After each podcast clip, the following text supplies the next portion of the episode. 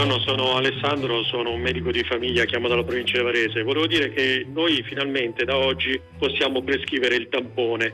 Per mesi non abbiamo potuto prescriverlo, oggi possiamo prescriverlo, però la, la procedura come al solito è molto molto complicata.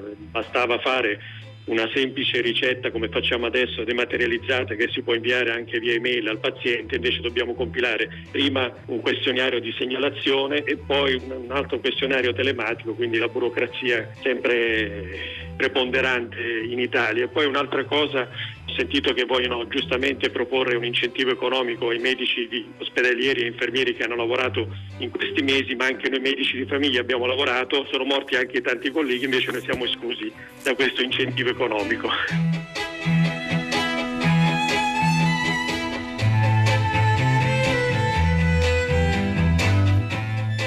10, 1 minuto 50 secondi, una buona giornata da Pietro del Soldà, benvenuti a tutta la città ne parla che stamattina riparte da qui, da questa telefonata arrivata proprio alla fine del filo diretto di prima pagina, poco più di un'ora fa, da un medico di famiglia in provincia di Varese che ci riporta a parlare, ad affrontare l'aspetto più propriamente medico e sanitario della pandemia eh, che in queste settimane è stato affrontato ovviamente e con grandissima competenza dai nostri colleghi di Radio Trescenza. Torniamo a farlo anche noi, soprattutto soprattutto perché il tema toccato da quel medico, la medicina di territorio, il rapporto tra sistema sanitario e cittadinanza ci sta particolarmente a cuore. Ne abbiamo parlato tanto negli anni, raccontando e ospitando voci che denunciavano il drastico calo di, del numero dei medici, la mancanza di un turnover, la prospettiva futura di milioni di italiani senza un vero e proprio medico di base. E beh, ora, dopo due mesi di pandemia, con i numeri che conosciamo, eh, dobbiamo tornare a parlarne, anche perché lo sono stati stati e lo sono ancora i medici di famiglia, la prima linea, ritorna questo linguaggio un po' bellicista che però ben spiega come stanno andando le cose ancora, soprattutto in certe zone del nostro paese, in particolare proprio nella regione Lombardia da cui chiamava il nostro ascoltatore. Lì torniamo per capire se ci sono novità, eh, su, per capire come la fase 2 si potrà eh, e si dovrà basare innanzitutto sul lavoro dei medici di base e poi in più in generale su come la pandemia cambierà questo mestiere e questa prima interfaccia tra i cittadini e il sistema sanitario nazionale. 335 56 34 296 è il nostro numero, scriveteci, mandateci sms o whatsapp, noi siamo qui per questo, per voi, per leggere eh, i vostri messaggi e anche di girarli ai nostri ospiti che sono questa mattina Germano Bettoncelli, dottore, buongiorno e benvenuto. Buongiorno, buongiorno agli ascoltatori. Germano Bettoncelli è un medico di base a Ospitaletto, in provincia di Brescia, che noi avevamo avuto in trasmissione più o meno un mese fa, nel momento diciamo così, più, più, più, caldo e terribile della pandemia che si abbatteva in particolare sulle province di Brescia e Bergamo e ci raccontò le difficoltà nelle sue condizioni di lavoro. Ora è interessante sapere come va. E Domenico Crisarà, buongiorno, benvenuto anche a lei. Buongiorno, buongiorno, ben trovato. Crisarà è il vice segretario nazionale della Federazione Medici di Famiglia, ma lo è anche regionale del Veneto e provinciale di Padova, quindi con lui andremo anche, oltre ad avere uno sguardo nazionale, nell'altra regione, quella che confina con la Lombardia e che forse proprio sul fronte della medicina territoriale uh, si è comportata perché ha delle caratteristiche di per sé molto diverse da quelle lombarde. Germano Bettoncelli, dottore, però inizierei da lei proprio chiedendole molto banalmente come va. L'avevamo lasciata con preoccupazioni la mancanza di dispositivi di protezione come per esempio le tute per entrare nelle case dei suoi pazienti sospetti positivi oggi? Beh, la, per quanto riguarda la disponibilità dei presidi di difesa sanitari siamo ancora allo stesso punto. Io non so se nella mente dei nostri amministratori sia passata l'idea che essendo il medico di medicina generale un libero professionista convenzionato, a un certo punto anche procurarsi i presidi di difesa fosse a carico suo e non a carico delle aziende. Se anche così fosse il problema è che comunque queste cose per molto tempo erano scomparse. Noi adesso abbiamo qualche rifornimento che ci arriva dalla protezione civile per altre vie e ci arriva in un momento in cui certamente la pressione, ovvero la domanda di assistenza da parte dei nostri pazienti è decisamente mutata anche se non scomparsa, perché credo che dal 4 di maggio, da quando è iniziata la cosiddetta fase 2, non c'è più una pressione drammatica da parte della malattia eh, tra i nostri pazienti, però ancora ogni giorno eh, si vedono pazienti con episodi febbrili, eh, si tratta eh, spesso di persone giovani che hanno una sintomatologia molto sfumata e che decorre in maniera molto eh, blanda, eh, risolvendosi abbastanza rapidamente. Eh, è mutato rispetto a prima la possibilità di accedere alla diagnostica in maniera più larga e più rapida, anche qui con una, eh, come diceva il collega all'inizio, Varese, con un uh, diciamo, onere burocratico eh, certificativo che è straordinario e che non, non, dovrebbe essere in un periodo di, di calamità e di urgenza come questo per agevolare invece le prestazioni rapide ed efficienti e comunque ecco, c'è la possibilità più di prima oggi di inviare i pazienti a eseguire test ematici per il dosaggio di anticorpi ed eventualmente per i tamponi.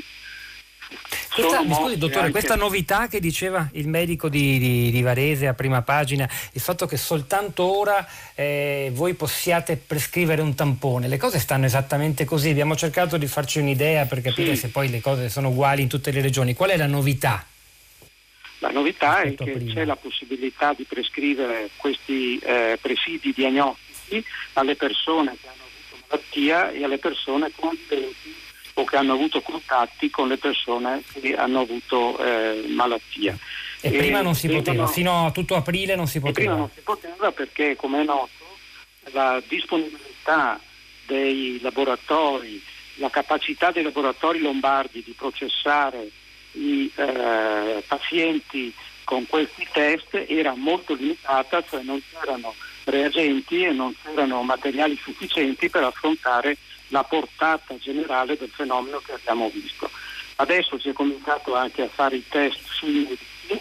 Io devo dire proprio stamattina sono stato in laboratorio a fare il prelievo per il dosaggio degli anticorpi e su questo ci sarebbe da discutere per vedere a cosa servono, quanto servono, eccetera. E sempre per quanto riguarda la diagnostica, però devo anche sottolineare che ci sono iniziative tra virgolette, private da parte delle aziende per quanto riguarda i loro dipendenti con l'utilizzo di una diagnostica che eh, non sappiamo quanto sia certificata dal punto di vista della qualità. Il Ministero ha dato un warning su questa procedura e però le aziende la stanno facendo per selezionare in qualche modo i loro addetti ed evitare che la malattia entri negli stabilimenti. Domenico Crisalà, grazie davvero dottor Bertoncelli, se poi rimanga ancora con noi. Allora, innanzitutto le chiedo anche a lei un, un parere generale su, sulla, sulla, categoria che lei rappresenta, anche se poi capiamo che le cose vanno, ogni discorso va declinato su scala regionale e in effetti il Veneto ha eh, da, storicamente una struttura di medicina territoriale diversa da quella della uh, Lombardia, un'altra storia ancora c'è in Piemonte, in Toscana, in Lazio, insomma lo sappiamo. E adesso, visto che voi siete eh, la, la, come dire, il, le persone sulle cui spalle pesa in grande misura la, la possibilità che la fase 2 vada bene perché siete voi che avete il primo, come dire, le antenne nella società e capite dove ci sono potenziali focolai, avete il contatto con i pazienti. Noi adesso stiamo quasi tutti pensando solo alle riaperture, a tornare alla normalità, eh, così a livello di opinione pubblica. Forse pensiamo poco al rischio sanitario che è sempre dietro l'angolo e poi ci sarà l'autunno, i primi freddi, il pericolo della seconda ondata, per carità. Facciamo tutti gli scongiuri, però il rischio c'è e molto si basa sul vostro lavoro e sull'esperienza che il sistema sanitario può aver tratto in questi due mesi per rafforzare la medicina di base. A che punto siamo, Crisarà? Ecco, eh, grazie, mi consente solo di sottolineare una, una sua affermazione. Il futuro dipenderà dai nostri comportamenti. Nel momento in cui si apre, i nostri comportamenti dovranno essere ancora più responsabili e non intendo dei medici famiglia, quello dei cittadini.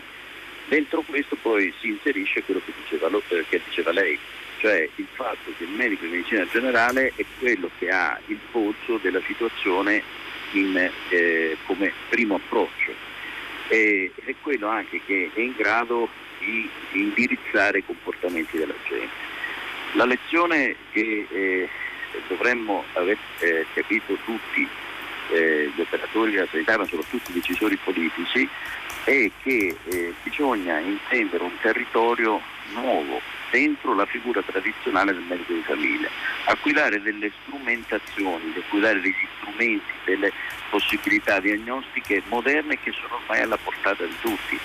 Uno dei nostri problemi adesso della riapertura della fase 2 è quella di riniziare l'assistenza domiciliare soprattutto ai pazienti fragili, non autosufficienti, che in Veneto coinvolge, coinvolge 30.000 persone, senza eh, aumentare i livelli di rischio. E questo si può fare attraverso dei sistemi tecnologici che FIM già, aveva già presentato eh, in un tour che ha, fatto, ha girato l'Italia relativamente ai paesi dispersi, alle situazioni disperse, ma sono tecnologie molto semplici da utilizzare che permettono il monitoraggio dei pazienti cronici anche eh, a, eh, a, distanza dotandoli di semplicissimi dispositivi di uso banale.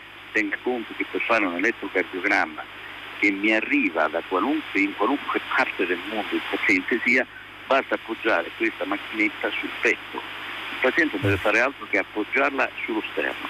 Al resto ci pensa lei e mi manda direttamente l'elettrocardiogramma in sul mio gestionale in studio. Tutte queste tecnologie possono essere anche applicate negli studi medici, praticamente ieri quando le abbiamo presentate abbiamo fatto vedere come in uno zainetto si fa un intero ambulatorio perché si va dall'elettrocardiogramma al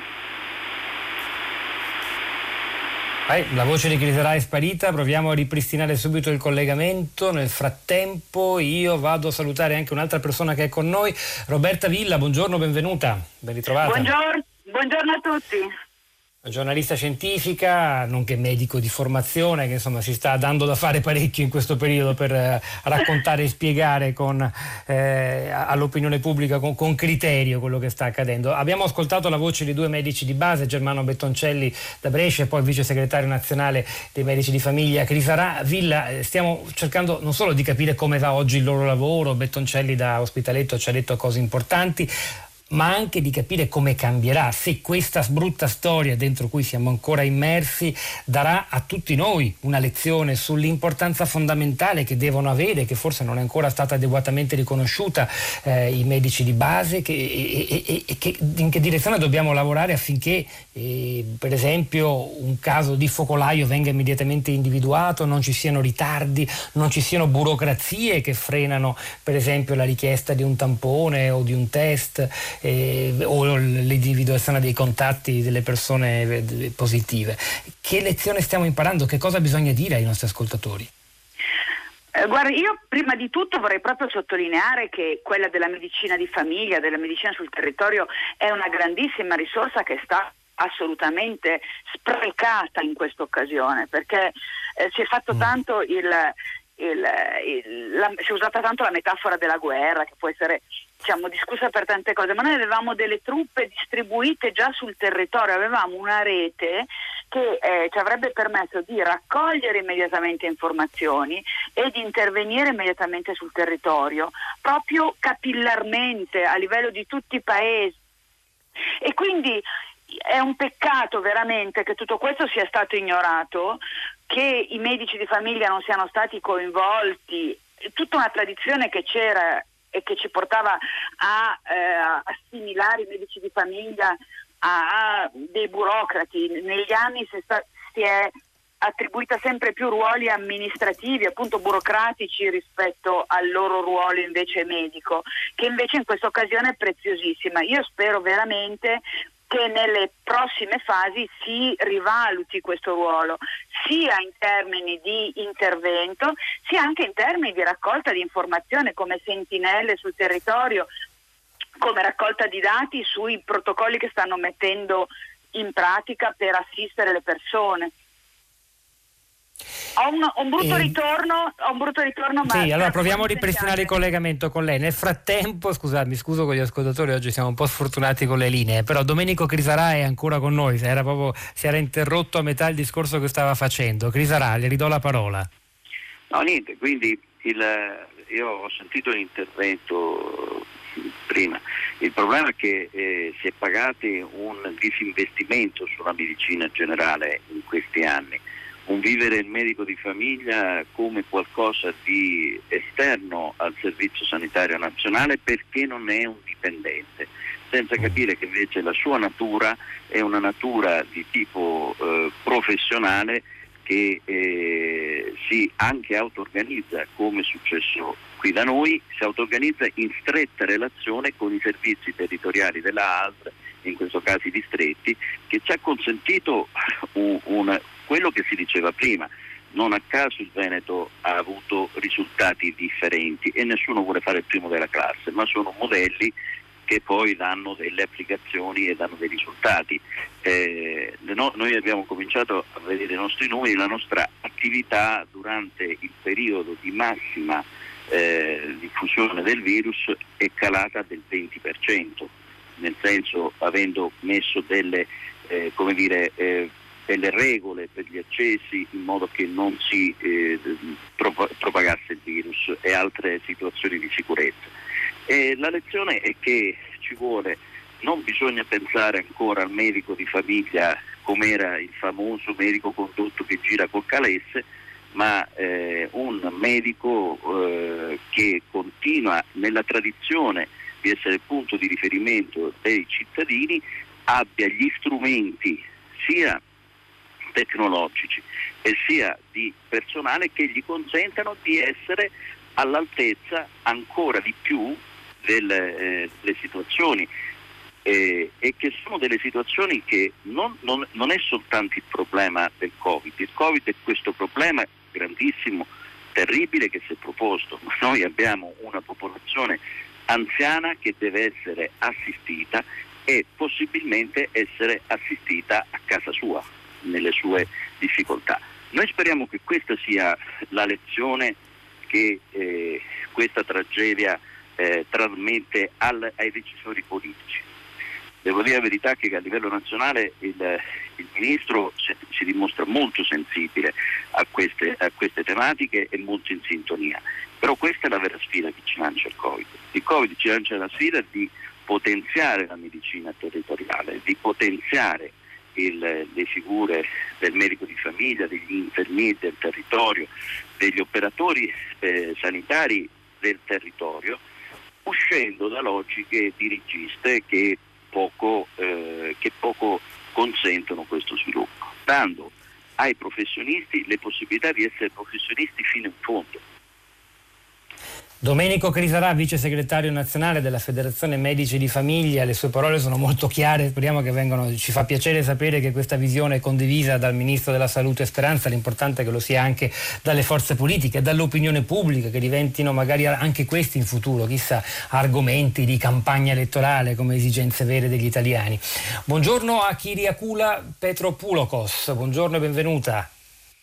Grazie, buongiorno. Eh, nonostante il nome di, di, evidenti origini greche, la direttrice generale cura della persona e welfare della regione Emilia-Romagna, da poco nominata dal Presidente del Consiglio Giuseppe Conte eh, a, come nuovo componente della task force, il comitato tecnico-scientifico guidato dal capo della protezione civile Angelo, Angelo Borrelli. Intieme, mi lasci dire anche che per fortuna lei insieme ad altre sei esperte porta una componente femminile importante in quel comitato avevamo dedicato, ricordo, una puntata con Emma Bonino e altri ospiti a raccontare quanto poco fossero rappresentate le donne in questi gruppi così importanti per noi, perché sono proprio concentrazione di competenze per decidere l'Italia del futuro, non solo come uscire dalla pandemia. Senta, Beh, già dalla sua qualifica si capisce di quanto le cose che stiamo affrontando noi stamattina, tutta la città ne parla, siano di sua, di sua, diretta competenza. Immaginiamo ora siamo di fronte alla fase 2, dobbiamo dare delle risposte sanitarie diverse da quelle che sono state date o non date all'esplosione della pandemia. E come funzionerà il sistema sanitario e soprattutto quella parte più vicina ai cittadini che sono i medici di base? Voi che cosa vi aspettate nei prossimi mesi per intervenire tempestivamente su un focolaio, per evitare che si allarghi, eh, quando poi arriveranno i primi freddi nel prossimo autunno con ancora più attenzione? Proviamo a spiegarlo in maniera molto semplice, se si può, agli ascoltatori. Ma diciamo che noi ci aspettiamo sicuramente, io mi, mi ritrovo nelle parole del dottor Crisarà e anche nelle parole della, della, collega che ha parlato prima di lui. di Roberta Villa che nel frattempo abbiamo di nuovo collegato, quindi tra poco riconvolgeremo sì. anche Villa, prego. ci sarà sicuramente la necessità di coinvolgere proprio come delle sentinelle tutti i professionisti della, del territorio che sono sostanzialmente in gran parte i medici di medicina generale, pediatri di libera scelta e con un modello che è poi già in atto normalmente per l'influenza ma che andrà sicuramente rafforzato e rafforzato da tutti i punti di vista, anche quello formativo e anche quello di eh, una rete che poi il segnale del medico sentinella del territorio che già esiste per l'influenza riesca a portarlo velocemente a chi elaborando tutti i dati deve essere da oggi in avanti, ma lo siamo già insomma, da molti mesi, attento ad ogni movimento di questa epidemia che ha delle caratteristiche veramente molto disorientanti rispetto ai sistemi che siamo abituati ad utilizzare. E Uno, prego, prego, abbiamo sempre come regione puntato molto sul territorio, puntato molto sulla comunità e io penso che questo anche per la ripresa complessiva della nostra società eh, sia molto importante, cioè non solo sanità ma anche comunità eh, sociale, sociosanitario perché usciremo da questa, da questa brutta esperienza abbastanza eh, acciaccati in tutte queste dimensioni, perciò non basterà eh, essere attenti agli aspetti sanitari, ma eh, occorrerà mettere insieme molti altri, cosa che il territorio, inteso anche come componente sociosanitaria, è, l'unico luogo in grado di farlo. E per noi il modello di presenza territoriale da molti anni è la Casa della Salute, dove eh, prima si parlava appunto del medico che lavora con... Ecco, che cos'è una Casa della Salute e quante ce ne sono in Italia?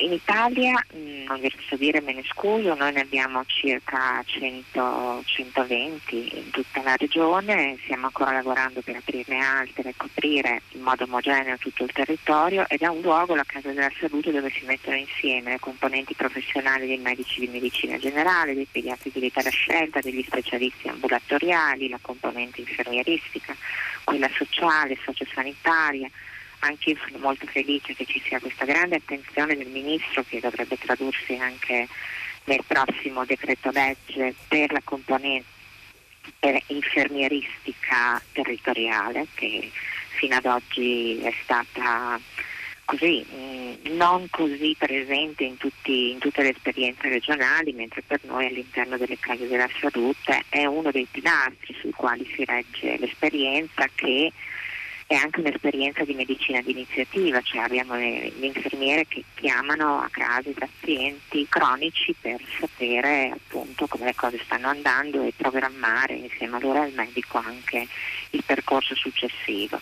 È un'esperienza di, importante perché ci ha fatto in qualche modo mettere nelle condizioni di dare ai cittadini vicino alla loro casa una un riferimento sanitario forte, l'organizzazione che supporta l'attività del medico di famiglia io penso che oggi sia abbastanza necessaria. Prima il dottor Grisarà parlava di strumenti, parlava di esperienze appunto di infermieri che lavorano con i medici di famiglia, io penso che per affrontare al meglio la complessità della medicina oggi sia molto utile anche avere dei luoghi dove lavorano anche degli specialisti che possono formare insieme a tutti gli altri eh, dei team che hanno anche un profilo di competenze specifiche su alcune malattie. Oggi è difficile essere un medico a 360 gradi e conoscere alla perfezione tutto quello che è necessario per la presa in carico ottimale del, del cittadino mettere insieme le competenze è un elemento importante, questa pandemia ci ha abituato. Un po' come sta accadendo nei vari comitati, tra cui la, il comitato tecnico scientifico di cui lei fa parte, Petropulocos, eh, Petropulocos chiedo scusa.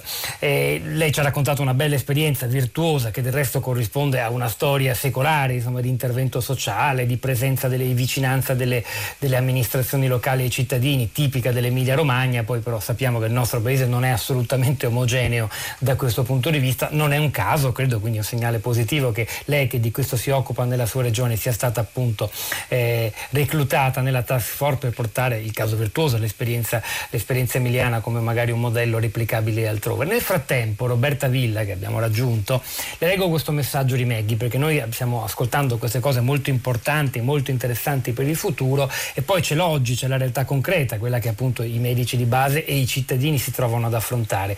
Primo messaggio di Maggie. Eh, ieri un amico medico di Roma mi ha raccontato che suo figlio infermiere in un centro per pazienti con demenza senile ha avuto il Covid. Assistenza zero da parte della sanità, nessun tampone, sicuri con la tachipirina è stato detto. Una telefonata di controllo dopo 20 giorni. Per fortuna il padre l'ha potuto curare, il ragazzo si è salvato, ma chissà, verrebbe da commentare se per caso ha contagiato altre persone, perché poi il punto è questo. Cioè a dire, Roberta Villa, poi eh, penso che chiunque di noi conosca persone, magari soprattutto nelle regioni del nord, sa che poi ci sono ancora delle disfunzioni molto gravi, i tamponi che si richiedono non si riescono a fare, tamponi negativi eh, su persone che vengono però riconosciute dai medici come sicuramente con il virus, perché c'è anche questa storia. Io stesso conosco 4-5 casi, non penso di essere un'eccezione statistica, eh, che, che, di persone negative al tampone perché, e tu, tuttavia con tutti i sintomi che si protraggono da settimane e settimane. Ecco, questa è la realtà dentro cui molti cittadini si sentono letteralmente smarriti e anche alcuni medici di base, Villa. Eh, anche alcuni giornalisti. purtroppo è così, purtroppo è così.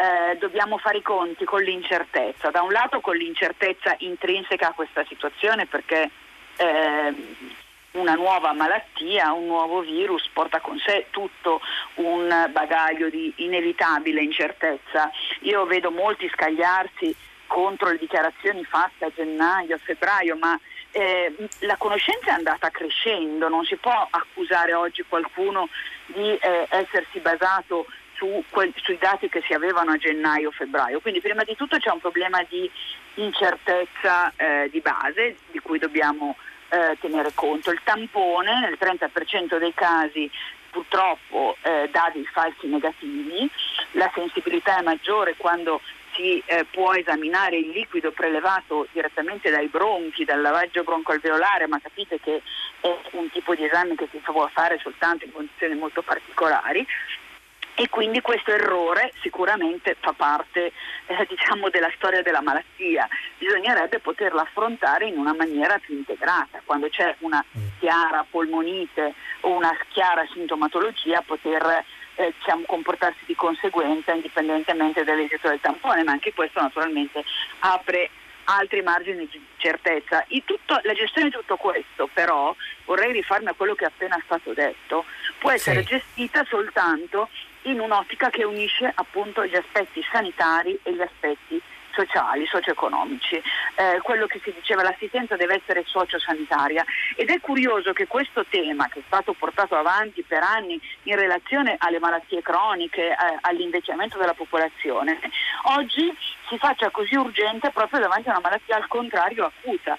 Perché voi capite che anche le raccomandazioni di stare a casa ai primi sintomi, di eh, che, che, è la cosa fondamentale poi per non diffondere eh, l'infezione, oppure di trattenere in isolamento le persone eh, che potrebbero essere positive, eh, si scontra poi con la realtà di persone che devono inevitabilmente lavorare per mangiare, si scontra con la necessità di chi è solo e non ha nessuno che banalmente gli porta la spesa. Quindi dove non c'è una rete di assistenza, come avviene magari nei paesi dove c'è una rete di volontariato più eh, diciamo, forte oppure in contesti dove appunto il territorio è stato valorizzato, eh, diventa poi impossibile mettere in pratica la norma sanitaria proprio per delle esigenze di tipo sociale o socio-economico. In altri paesi eh, c'è stata una eh, assistenza anche alle persone che non potevano lavorare con dei versamenti diretti dell'80% dello stipendio direttamente sul conto corrente. Qui oggi abbiamo delle persone a Milano che non sono riuscite a ottenere quei 300 euro di supporto per fare la spesa che erano state promesse all'inizio del lockdown. Quindi eh, bisogna veramente rendersi conto che due, i due aspetti eh, sociosanitari sono strettamente intrecciati e eh, non si può affrontare la crisi sanitaria senza tener conto di tutto il resto, in un contesto che è sicuramente di incertezza e questo dobbiamo in qualche modo imparare a gestirlo, non possiamo eh, negarlo né possiamo scandalizzarci del fatto che sia così, perché è nella realtà di questa situazione molto chiaro Roberta Villas, credo anche molto eh, condi- condiviso dai nostri ascoltatori che nel frattempo ragionano e riflettono su, su, sui medici di base, che sono anche per loro, come per tutti noi, il primo, il primo contatto col sistema sanitario. E allora il rischio, scrive Maria 335 5634 296 è il nostro numero, ve lo ricordo, il rischio della medicina territoriale che poi tutto ricada sulla famiglia, i medici di base hanno un carico di lavoro già adesso insostenibile, i servizi domiciliari già ora non sono all'altezza all'altezza di far fronte ai tanti anziani al loro domicilio che sono pieni di patologie gravissime. Poi proprio sulla figura, sui meriti e demeriti dei medici, allora c'è eh, Maria Rosaria che scrive buongiorno, i medici devono rispettare un orario di lavoro, essere puntuali in ambulatorio, non pensare ad essere dei liberi professionisti, non, sol- non sono soltanto le regioni a non aver incentivato la medicina del territorio, ma anche i medici di medicina generale devono sentirsi parte di un sistema. E accanto a questa diciamo, diciamo, parziale critica, c'è invece un altro ascoltatore che scrive tanti medici, tanti medici di base dei piccoli centri si comportano come i medici condotti, con l'auto, certo non più col calesse, hanno lo spirito giusto ma mancano gli, gli strumenti. Io vorrei ritornare in chiusura di questa prima, prima parte di trasmissione dal nostro dottor Germano Bettoncelli a cui abbiamo rubato mezz'ora di tempo ai suoi pazienti a Ospitaletto in provincia di Brescia, ci perdoni però era fondamentale risentirla e sapere come va. Eh, beh, ha sentito, ci sono poi diverse reazioni dei nostri ascoltatori. Vorrei chiederle, proprio tornando ancora molto nel concreto, se sono tante le situazioni eh, grigie, critiche di persone che non si sa se sono positive, che oggi sono a casa, che non sanno che cosa devono fare, se possono uscire, così però rischiando magari di contagiare qualcun altro, perché da voi provincia di Brescia e Bergamo l'epidemia, la pandemia si è espansa tantissimo e la percentuale di popolazione colpita è davvero ragguardevole. Non, non abbiamo stime definite, però sono tanti. Quindi il rischio di permetta... ritornare a un lockdown c'è, questo è il punto. Certo, ah, questo è, è, ciò che eh, voglio dire, stiamo guardando trepidanti. Eh. Ma mi permetto di fare un'osservazione sugli interventi precedenti. Sì. Ma è normale che questo Paese abbia 21 sistemi sanitari diversi, uno per regione, che si è organizzato a modo suo e che anche in una situazione di pandemia, epidemia come questa, non riesce ancora a trovare una regia uniforme e univoca che detti delle regole uguali per tutte e distribuisca le risorse in maniera uguale. Questa è una cosa stupefacente. Adesso lei mi dirà, ma questo è l'argomento della revisione del titolo quinto della Costituzione su cui i politici si stanno eh, scontrando e accapigliando. Sì, però poi alla fine di, del, del, non avere evaso queste questioni centrali, eh, le ricadute le vediamo noi sul territorio. Il medico di medicina generale moderno ha due responsabilità. Una è quella storica verso il cittadino singolo che va da lui e chiede di essere assistito, ma la seconda, più moderna, è che ha una responsabilità di popolazione, cioè il sistema si aspetta che il medico di medicina generale nelle cure primarie sia in grado di controllare i grandi fenomeni di cronicità che, ricordo, riguardano il 30% della popolazione e assorbono il 70% della spesa sanitaria.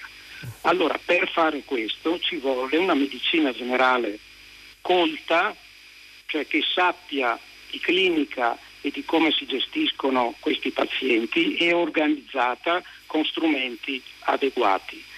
Uh, uno di questi, il primario, è l'informatizzazione degli archivi e la possibilità di leggere i fenomeni che passano nella popolazione per programmare gli interventi. Ora mi lasci dire, io faccio i seminari per i corsi di formazione specifica in medicina generale e per gli esami di Stato dei eh, medici neolaureati, l'università continua a formare un medico secondo un modello ospedalocentrico e che non sa nulla di quello che accade sul territorio dove invece dovrebbe essere principalmente governata la eh, salute dei cittadini a partire dalla prevenzione. Per quanto riguarda proprio questo il punto, sì. Sì, il fenomeno attuale, per quanto riguarda il fenomeno attuale, che è stata sicuramente uh, una bufera, non posso dire in attesa, eh, diciamoci la verità, non possiamo dire in attesa del tutto, ma sicuramente poi ci ha colto ampiamente impreparati, impreparati anche dal punto di vista culturale, perché questo fenomeno nessuno ancora oggi lo sa leggere in maniera adeguata. Certo, abbiamo capito qualcosa in più rispetto ai primi di marzo, oggi, ma ancora oggi non esiste una terapia specifica per questo tipo di pazienti e i farmaci che vengono proposti, dico la clorochina o l'idrossiclorochina per dirne una, prevedono prescrizioni off-label, come si dice, cioè non previste dalla scheda di accompagnamento del farmaco e non si è ancora capito che responsabilità si prende il medico che vada a prescrivere questo farmaco a un paziente quando poi magari dovesse registrare un effetto collaterale legato all'assunzione di quella molecola. E questa situazione, che naturalmente non è colpa di nessuno, eh, gli scienziati stanno provando a prendere le misure del fenomeno, però per altri versi poteva essere gestita decisamente meglio. Penso per Germano Bettoncelli. Dei... Sì. sì dei confinamenti domestici. I confinamenti eh, questo è l'altro grande tema. Guardi, lo riaffronteremo con lei perché ora, ora devo salutare, però eh, ha toccato tutti i punti, tra cui quest'ultimo che merita ulteriore approfondimento, l'isolamento vero tra i positivi e gli altri, cosa che non si è riusciti a fare, forse una delle ragioni insomma, per cui alla fine questa pandemia è continuata ad andare avanti anche durante il lockdown. Ma questa è davvero un'altra storia, ci torneremo. Grazie davvero Germano Bettoncelli, medico di base ospitaletto in provincia di Brescia, grazie a Crisara Cavicchi e agli altri ospiti intervenuti sin qui e noi continuiamo, le fabbriche, gli ospedali, le autostrade, gli asili comunali, vedo bambini cantare, in fila li portano al mare, non sanno se ridere o piangere, battono le mani, far finta di essere sani. Giorgio Gaber. Vivere, non riesco a vivere, ma la mente mi autorizza a credere che una storia mia positiva o no, è qualcosa che sta dentro alla realtà. Nel dubbio mi compro una moto, telaio manubrio cromato, con tanti pistoni, bottoni, accessori più strani, far finta di essere sani, far finta di essere insieme a una donna normale che riesce anche ad essere fedele comprando sottane, collane creme per mani far finta di essere sani far finta di essere liberi sentirsi liberi Forse per un attimo è possibile, ma che senso ha se io sento in me la misura della mia inutilità?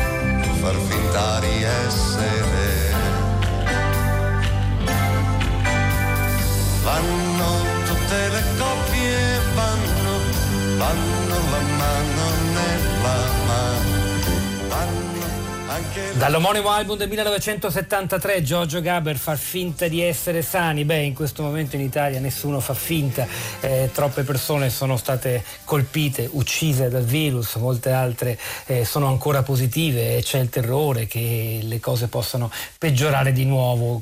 Di fronte a questo il lavoro fondamentale al centro della nostra puntata di oggi, dei medici di base. Ivan Cavicchi, buongiorno e benvenuto. Buongiorno insegna sociologia dell'organizzazione sanitaria e filosofia della medicina all'Università di Roma Tor Vergata. Le faccio una domanda eh, chiara. Come faremo ad affrontare questa sfida gigantesca di una medicina territoriale più forte, perché questo sono, su questo sono tutti d'accordo, diciamo, il problema è stato lì, e se poi il numero di medici al lavoro sarà sempre di meno e addirittura proiezioni dicono che in futuro ci saranno milioni di italiani senza il medico? Ma innanzitutto... Io. Non Prego. ho mai visto... No, e, e, ricominci perché era caduta la voce. Allora, stavo dicendo, partiamo da un dato finanziario. Io non ho mai visto soldi come questi che arrivano in ragione del Covid-19, cioè mm.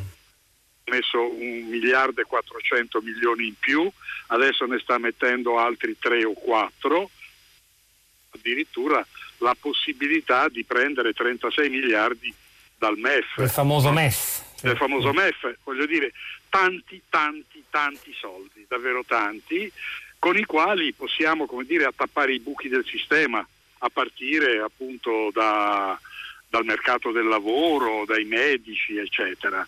Anzi, direi che la mia preoccupazione vera è che eh, si rischia di gonfiare molto la spesa, ovviamente per ragioni di necessità innegabili, ma nello stesso tempo abbiamo un PIL che sta sotto i piedi, per cui prima o poi ci ritroveremo nelle vecchie situazioni. Vai, no, temo che la linea Cavicchi, ahimè, già, già il tempo è poco e la linea è caduta, speriamo di riuscire a, a ripristinarlo nel frattempo eh, leggo un po' di testimonianze di Marisa che dice mi dispiace ma ho provato sulla mia pelle il disagio provocato dalla pandemia. Tre giorni fa sono stata al pronto soccorso per una tachicardia iperventricolare. All'arrivo dell'ambulanza mi è stato detto che era in arrivo un paziente Covid e che chissà quanto tempo avrei dovuto aspettare. Mi dispiace, ma pur con tutta la comprensione per l'emergenza ci, ci sono medici, infermieri che forse dovrebbero fare un altro lavoro, dice lei. Vabbè, ciascuno ha la sua storia poi. E questo anche prima del Covid, ma è possibile che io non posso curarmi perché non sono Covid? Gradirei un vostro commento, grazie. Insomma, è difficile commentare una storia puntuale di questo genere. Eh, però è chiaro che, che, che quando tante risorse medico-sanitarie sono investite per fronteggiare la pandemia, poi ne risente la capacità di trattare altri, altre patologie, non fosse altro per il fatto che tante persone poi in ospedale non ci vogliono proprio andare perché hanno paura del contagio. Cavicchi, l'abbiamo recuperata, sì. purtroppo abbiamo un, un, minuto, un minuto e mezzo. No, le volevo qualcosa. dire che la questione del territorio è una questione antica è prevista sì. addirittura nella riforma di 40 anni fa, però non abbiamo mai interpretato questa categoria nuova in modo nuovo, l'abbiamo interpretata in maniera vecchia, un po' mutualista, cioè in senso ambulatorialista. Il territorio è importante perché è l'interfaccia col domicilio del paziente, cioè il territorio permette di rimettere la cura nel luogo di vita del paziente, quindi va pensato e organizzato in questo modo. Attualmente è messo male, non le voglio dire una bugia, è messo male, è organizzato male, è sottodotato, quindi anche rispetto alla seconda fase che abbiamo appena imboccato e che ruota intorno alla capacità tempestiva di un'efficace sorveglianza sul territorio, anche per questo va immediatamente riorganizzato e ripensato.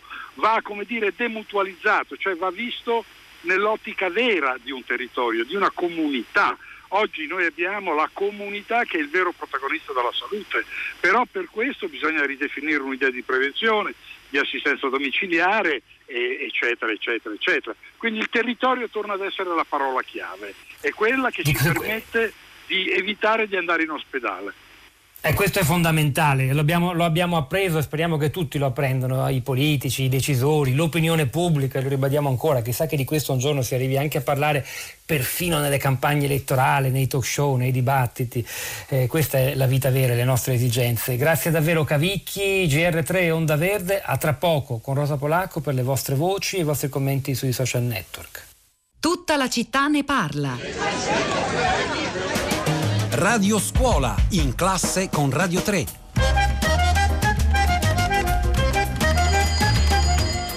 La scala del tempo geologico è qualcosa di grandioso, è un po' come la tavola periodica degli elementi, è uno di quei documenti fondamentali che mostreremo orgogliosi agli extraterrestri qualora dovessero mai venire a trovarci.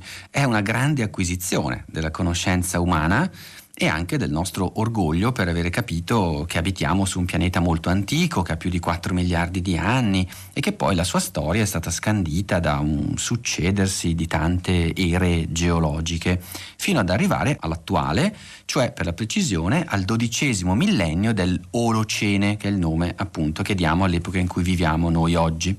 Il primo però a usare il termine antropocene, che vuol dire età recente con impronta umana, fu negli anni Ottanta l'ecologo Eugene Sturmer, ma non ebbe praticamente quasi nessun seguito, finché nell'anno 2000 erano gli anni in cui si parlava molto del buco nell'ozono, avvenne un episodio apparentemente casuale che ne decretò un successo popolare incredibile. Il chimico dell'atmosfera e già premio Nobel olandese Paul Crutzen, insieme allo stesso Sturmer, sostenne che i comportamenti umani stavano a tal punto modificando l'atmosfera e la superficie terrestri da rendere ormai Homo sapiens un vero e proprio agente geologico.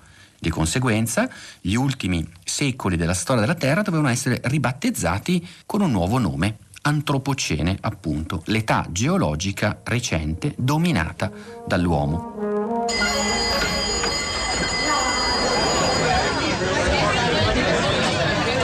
Questo era un estratto della nuova lezione di scienze che potete trovare sul nostro mini sito Radio Scuola e all'interno del sito di Radio 3 in particolare si trattava del filosofo della scienza Telmo Pievani che raccontava di questa nuova era geologica segnata dalla presenza dell'uomo sulla Terra chiamata Antropocene, un tema solo apparentemente distante dalla pandemia mm, eh, di Covid-19 di cui ci siamo occupati oggi perché forse magari in futuro scopriremo anche con più precisione quanto il rapporto uomo-natura abbia molto a che fare con quanto è accaduto. Torniamo noi, torniamo agli ascoltatori. Rosa Polacco, Social Network, a te. Ciao Pietro, buongiorno. Allora, diversi ascoltatori questa mattina sui temi sì, dei tamponi, ma anche il rapporto col medico di base, col medico di famiglia. Per esempio, Francesca ci scrive: i medici di famiglia si sono sacrificati in condizioni critiche e drammatiche per salvare la vita dei cittadini, non meritano riconoscenza, certo che la meritano a leggere i tanti messaggi che ci scorrono davanti davanti agli occhi, forse non sono sempre sufficienti. Giovanni dice riguardo ai medici di famiglia, questa categoria se vogliamo migliorare il servizio deve tornare come era prima da liberi professionisti e dipendenti dello Stato. Maggie, mi pare incredibile che stiamo ancora a parlare di un problema che doveva essere risolto subito due mesi fa, le tre T fondamentali, tampon tracing treatment, eh, tamponi, tracciamento e cura. Eh, Tiziana ehm, dice i soldi non arrivati sono un problema serissimo ha pure risvolti sanitari. Finalmente qualcuno si pone eh, questo problema della disgregazione operata nella sanità in Italia, un grido da non lasciare inascoltato. Passiamo allora alla viva voce dei nostri ascoltatori, il primo dei quali è Federico da Cagliari. Federico, buongiorno, benvenuto. Buongiorno, buongiorno. Sono Federico Contu, vice coordinatore nazionale del SIMEG che sarebbe il Dipartimento di Medicina Generale dell'Associazione Italiana Giovani Medici CGM. Ah. Eh, pensavo di... Buongiorno, grazie. Pensavo che sarebbe stato importante portare in questa trasmissione anche la nostra testimonianza, ovvero quella dei corsisti in medicina generale, eh, dei giovani che comunque si sono spesi eh, anche loro, anche noi, nell'ambito di questa emergenza eh, noi mh, pensiamo che la medicina generale in questo momento in Italia sia condotta ad una grande operazione di autocritica. Infatti eh, noi ci chiediamo se i problemi, come è stato detto in questa trasmissione poco fa, siano soltanto dei problemi organizzativi o dei problemi di strumenti a disposizione della medicina generale e non siano invece dei problemi più strutturali che partono eh, in realtà secondo noi dal primo mattone della struttura della medicina generale, che è la formazione.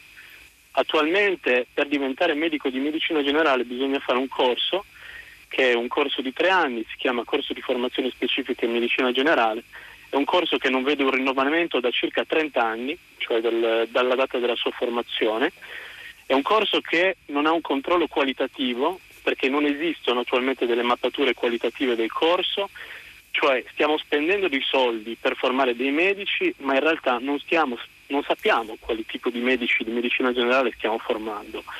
E questo anche perché non esiste una definizione delle competenze che i corsisti devono assumere.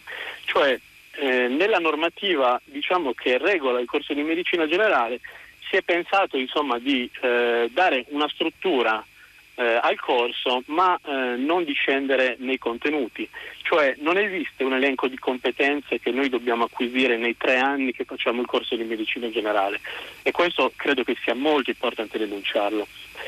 Inoltre, Dunque la ringrazio vorrei... molto per avercelo segnalato. Di altro parleremo ancora, però grazie, molto spesso no, dei nostri ascoltatori vengono eh, testimonianze preziosissime, mm, molto molto importante tutto questo. C'è anche Luigi collegato con noi, buongiorno Luigi. Eh, ciao, buongiorno, sì. Eh, sì. mi fa piacere intervenire rapidamente. Era, io sono, sono stato un paziente Covid, stamattina mi rimettono all'ospedale, mi sono ritrovato in una città che non è la mia, un capoluogo campano eh, io vengo da Napoli vabbè, ho potuto constatare la, la, la, maggior parte, la parte intensa della malattia l'ho vissuta a casa e un po' abbandonato. Io ero andato là perché, vabbè, insomma, quindi stavo in quest'altra città e ho, ho potuto constatare che ero abbandonato perché nessuno poteva visitarmi o voleva visitarmi. E ho fatto il confronto con, con mio papà che era medico di base in anni passati, insomma, eh, il quale senza, come dire, non raccontava eroismo, cioè raccontava io piccolino che era andato a casa di un tale, eh, di un, di un tale paziente infettivo e così, io, io chiedevo ma come papà, eh, faceva parte del... non era una, era, era una cosa normale. E invece... No, no, è mo- molto chiaro Luigi, invece eh, oggi normale non lo è più, neppure in casi come il suo. Noi le, grazie per la testimonianza e le auguriamo anche un pronto recupero, visto che abbiamo capito eh, che è guarito. Rosa Polacco. Allora, da Twitter ieri era la giornata mondiale dell'infermiere, seguendo quest'hashtag si trovano molti ringraziamenti e testimonianze come Mati che dice a tutti noi che non siamo eroi ma infermieri con il Covid ma anche senza Natale, Pasqua, Ferragosto e Capodanno, a tutti noi che c'eravamo prima e ci saremo anche una volta finito tutto, senza gli applausi dai balconi. Fiore Liborio la parte tecnica, Cristina Faloci in regia, Rosa Polacco, Pietro del Soldà, questi microfoni e poi la nostra curatrice Cristiana Castellotti, Piero Pugliese e Sara Sanzi vi salutano, tutta la città ne parla, torna domattina alle 10.